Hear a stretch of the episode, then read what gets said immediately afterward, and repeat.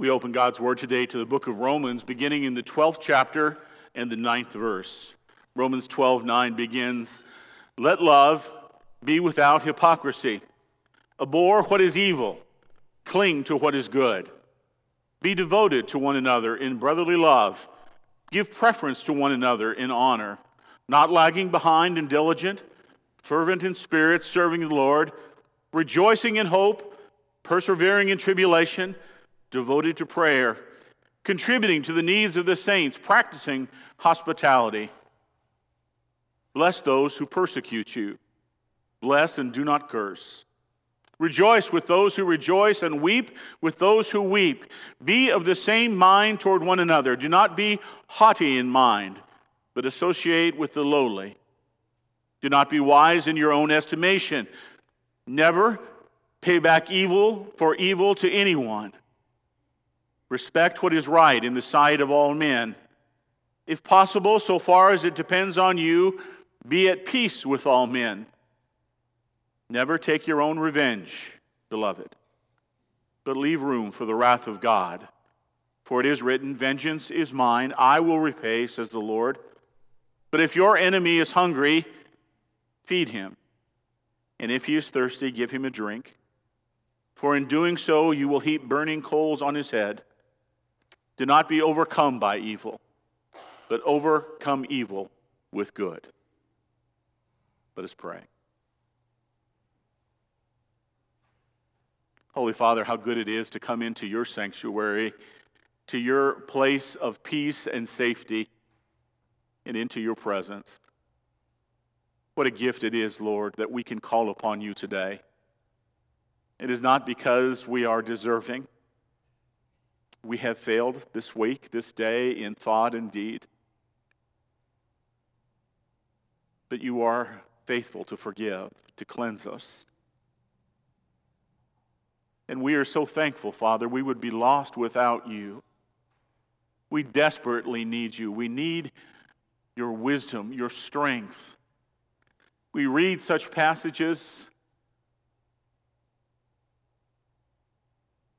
And we know that we cannot do this without you. We cannot overcome our past without you. We cannot forgive without you. And yet we know your will.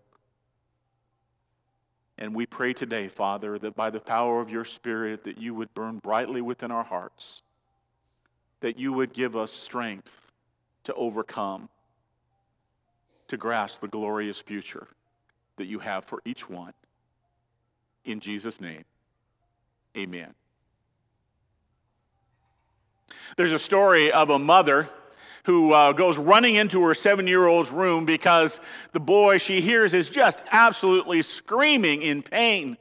And so she runs into this little boy's room and she, you know, goes in to see what's happening and she realizes that her two year old daughter has a, a, a, death grip on her son's hair and is just pulling it for everything that she's worth.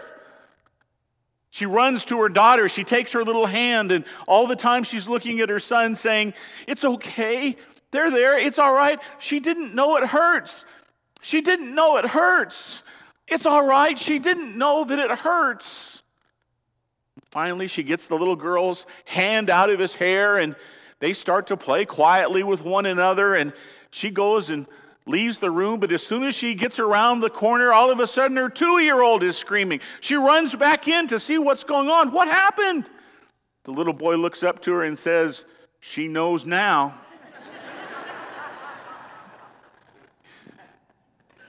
That's the first reaction sometimes, isn't it?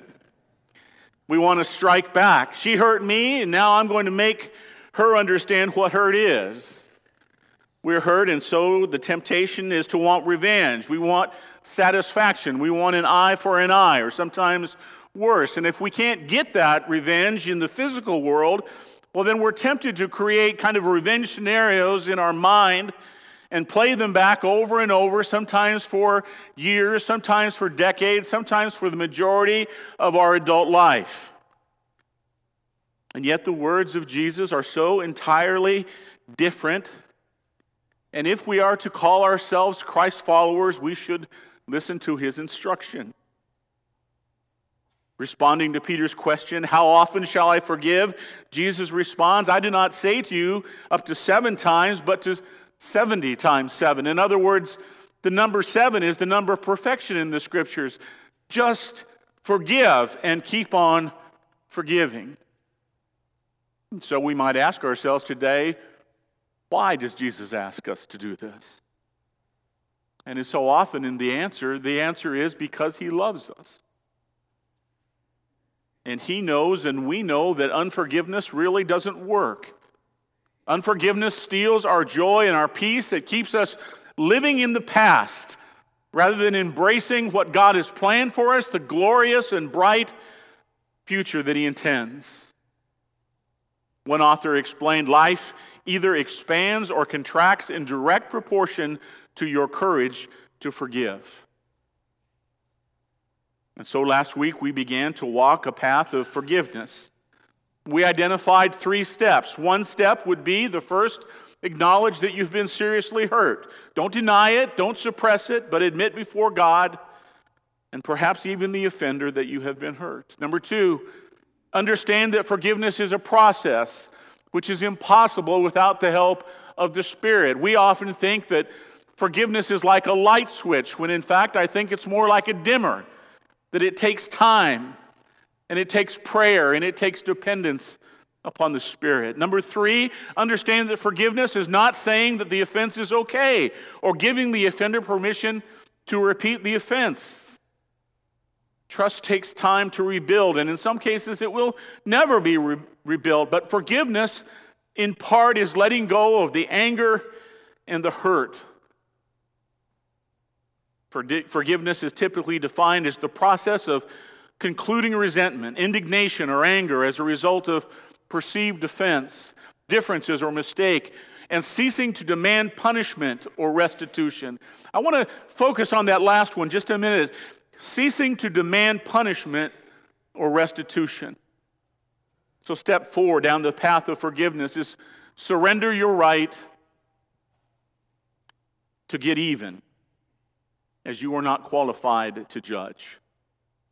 That's what the Apostle Paul says. Never pay back evil for evil to anyone. Never take your own revenge, beloved, but leave room for the wrath of God, for it is written, Vengeance is mine, I will repay, says the Lord. Surrender your right to get even because you are not qualified to judge. There is only one qualified who has all the wisdom. Several years ago, I was uh, pastoring my very first church and was still in the army. I was uh, uh, still in seminary, and it was just kind of a crazy, chaotic period. And on top of that, I was just having one of those days. It was just really a struggle. And so I kind of uh, set a goal that if I could just kind of make it through the morning, that I was going to go and have a nice lunch quiet. I had a book that I was looking forward to reading to spread it out and just have a moment of peace. And, and so there I was at this restaurant, and everything was going according to plan until there was a busboy that came through. And this busboy, he was cleaning tables, except he wasn't just cleaning tables. Man, he was getting with it. He was kind of singing a song as he was going. He was dancing as he was cleaning. He was clanking silverware and glasses, and he was having a good, loud time. Well, I looked up to scowl at him to communicate my displeasure, but he had his back turned toward me, and he just kept singing and dancing and clanging and cleaning, and I got to tell you, it was annoying. And so I started to judge him. He's just some teenage kid. Look at his pants were about to fall down. Had no respect for patrons. And I judged that maybe I just needed to say something to that manager. And so I began to play a little scenario in my head. Now, I know that you're too holy for this kind of thing. But I thought I might just say it'll be a long time before I come back into this restaurant again. About that time, the busboy turned around, and it was the first time that I had seen his face. And it was clear by his features that he had Down syndrome. And at that moment, the Spirit spoke to me and said, Look what you have done. This is important. You see, I'd thought about how I had judged that obnoxious punk kid and He'd probably not ever amount to very much, but I hadn't had all the information. I didn't know his history, I didn't know his situation, and instead, what I had judged the truth was that he was a great winner. He was a success. He was working and he had overcome great obstacles in his life. He was helping to support himself and he was taking great joy in his work. And if there was one of us that was a loser at that moment, you can kind of figure out who it was. I didn't have all the information and I realized that I wasn't qualified to judge. You see, only our Heavenly Father has all the information and the wisdom. And the Spirit said to me, Look what you have done. This is important. Let me put it another way. Say someone offends you, or perhaps even worse, someone that you love. Well, my first instinct is kind of an eye for an eye, and maybe both eyes. But do I have all of the information? Did the offender's father so brutally hurt and twist him that really we should blame the father? And so we might say, yes, take his eyes too. Or, or perhaps we should blame his father's father. Yes, blame him too. And so, how far do you want to go back? Do you want to go back five generations, 10, 15? Do you want to go all the way back to the garden? Do you want to judge Adam? And would it really help? And do you really want to wear the judge's robe after all? Do you really want to sit behind the judge's bench? Do you really feel qualified? Rather, maybe we should just take off the robe because we don't have all of the information and we aren't qualified to judge. Step five ask God to help you see the offender as he sees them. I learned recently about a man named Bob Pierce. Bob Pierce is the man that founded World Vision. Maybe you've heard of that. They've supported hundreds and thousands and hundreds of thousands of children, and children that are especially uh, great need and danger. In 1950, he was in South Korea observing the devastation of the area and how women and children were being packed into small areas. There wasn't enough housing, there wasn't enough accommodation to meet such a great demand. And you can imagine how difficult that was. And after a horrendously hard day, he went back to his little home and he penned these words in the margin of his Bible Let my heart be broken by the things that break the heart of God. Let my heart be broken by the things that break the heart of God. Do you hear the power in that? Holy Father, humbly help me to see as you see. I'm not qualified to judge. I cannot see what you see. Help me to see your children as you see them. And I can tell you it's powerful and it works. I had a real problem with a, a senior woman that was in the church that I first pastored, and she seemed angry all the time. I didn't really understand it, and she seemed especially territorial. From the very beginning of my pastorate there, she made it pretty clear that this was her church and I was just passing through. One woman of the church came to me and she said, Cal, I need you to come with me. I need you to see something. She took me down to this woman's Sunday school classroom.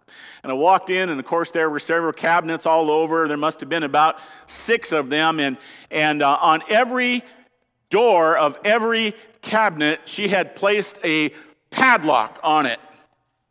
So only she could get in to the resources that were in there.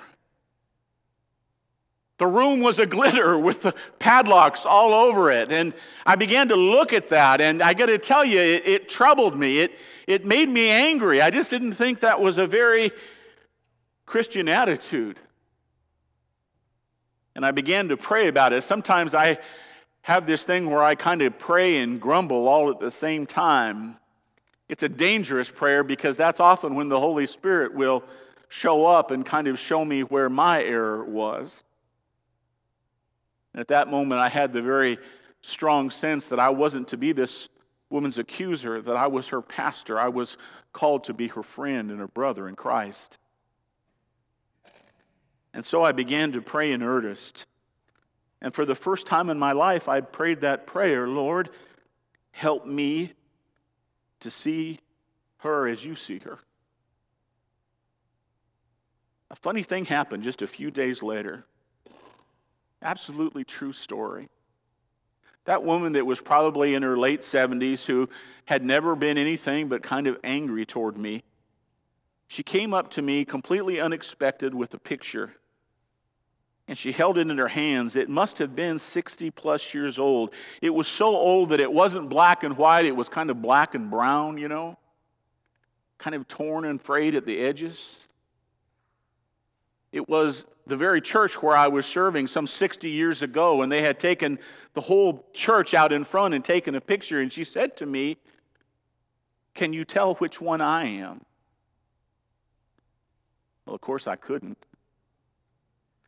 And she pointed to a little girl in the front row on the right hand side with the most beautiful smile on her face. She pointed to that little girl and she said, see, see that dress? That was the most beautiful red dress I ever had. And as I was holding that picture in my hand, I began to wonder what happened? How many things had been forcefully taken away from her over those years? To make her so protective and territorial? How many nightmares, both day and night, had she endured? And I realized God had answered my prayer and shown me a glimpse of what He saw in her a precious child of God full of hope. So every time she confronted me from that point on, or every time that I looked at those padlocks that were in her room, I tried very hard not to see that 70 plus year old woman, but the six year old girl in the picture. So full of joy and hope. And because of that, I think I began to treat her differently. And the truth is that she became one of my best friends in that church. Every Wednesday night when we would go to church, I'd meet her there, and she would quietly just kind of walk up beside me, not direct. And I knew that she was waiting for me to give her a hug. And you know what else? The padlocks came off the cabinets without me ever saying a word to her.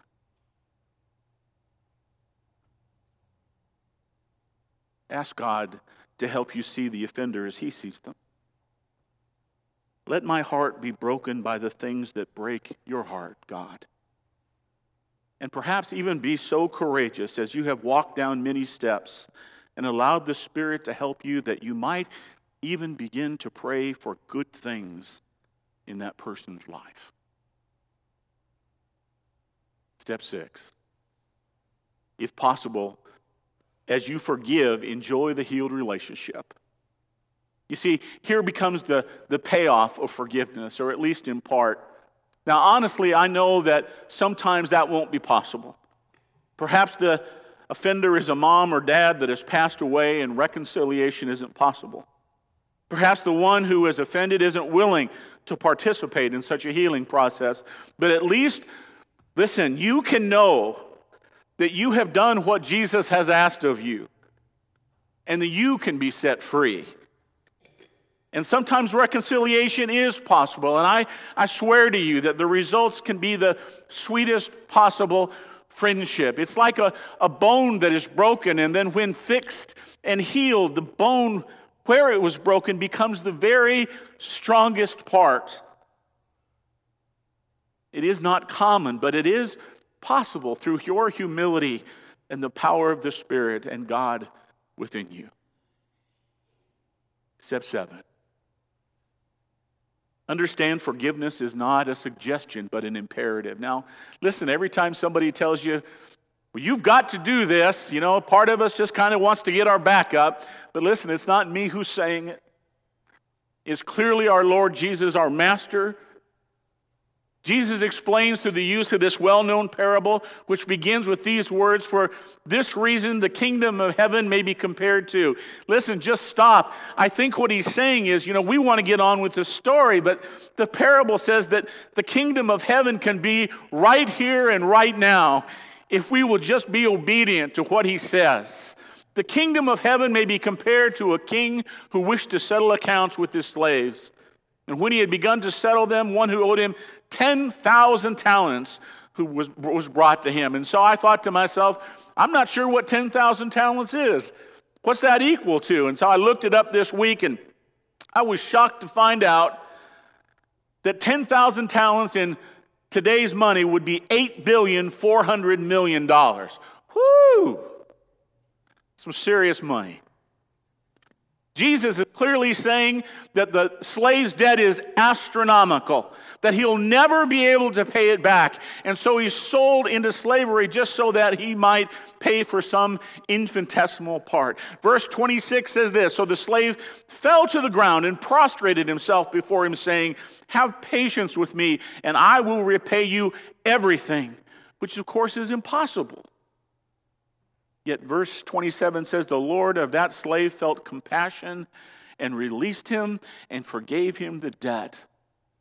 And the slave responded, Whoo, that was a close one. I am so thankful. I am so amazed by the generosity of the master that I'm going to pass on that same kind of generosity to everyone I know, right? Not so much. But the slave went out and found one of his fellow slaves who owed him a hundred denarii. And he seized him, and began to choke him, saying, Pay back what you owe. So his fellow slave fell to the ground and began to plead with him, saying, Have patience with me, and I will repay you. But he was unwilling and went and threw him in prison until he should pay back what was owed. Now, today's money, a 100 denarii, is $1,500. That, that's no small amount of money. But that's not really the important. The, what's important is the comparison. He was forgiven eight billion four hundred million dollars, but would not forgive fifteen hundred. Hardly seems right, does it? Jesus didn't think so. In summoning him, his Lord said to him, You wicked slave, I forgave you all that debt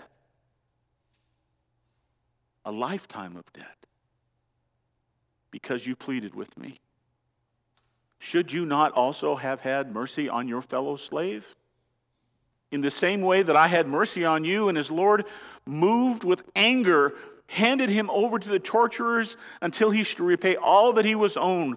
My heavenly Father will do the same to you if each of you does not forgive his brother from your heart. And if that isn't clear enough. Jesus could not say it more succinctly. In Matthew 6, he says, For if you forgive others for their transgressions, your heavenly Father will also forgive you. But if you do not forgive others, then your Father will not forgive your transgressions. And who among us can afford that? Remember now, we're not saying that the offense was okay. We're not saying that we'll ever allow that to happen in our life again. What we're saying is that we're not going to be imprisoned by anger. We're not going to live in the past. We're not going to have our joy stolen, but we're going to move forward to the glorious future that Jesus Christ died for, paid such an incredible price for. If you do not forgive your Father will not forgive you. Why does Jesus visit and revisit this theme of forgiveness over and over? Why is it such a significant theme throughout the New Testament? Because you and I have been forgiven so much. And now to forgive others, to release ourselves from the pain and perhaps others as well, is worship. It is obedience. Because unforgiveness doesn't work. We know that. If there are those here today that are trapped in the past, we know that it doesn't work. It steals our joy and prevents us from living in peace and wholeness, and it prevents us from being like Jesus. Step eight know that all these things are being like Christ. Can you hear the broken voice of Jesus from the cross? But Jesus was saying, Father, forgive them for they do not know what they're doing. When you forgive, you are being transformed into the image of our Savior. Love and forgiveness was a choice Jesus made. Neither was it easy nor inexpensive. It probably won't be for you either. But it is a good one, a Christ like choice that will lead you toward a path of blessing and abundance. Are you willing today to take a step down the path of forgiveness? Would you pray with me?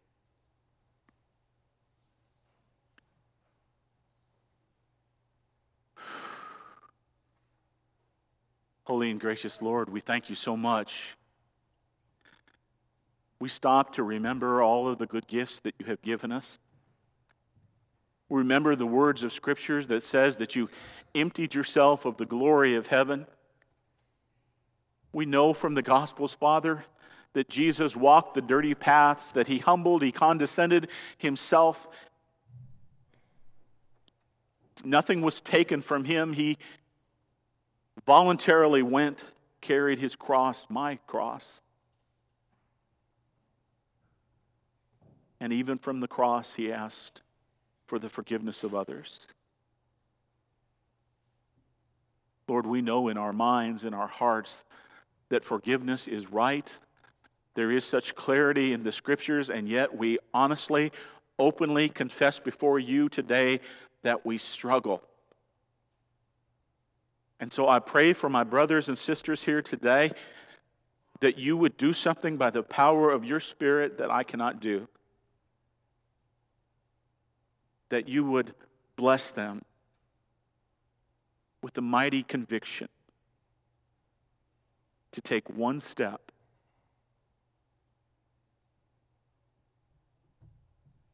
toward forgiveness. We do this in obedience, we do this in love. We knew this because we know it will lead to wholeness, that we need you so. In Jesus' name. Amen.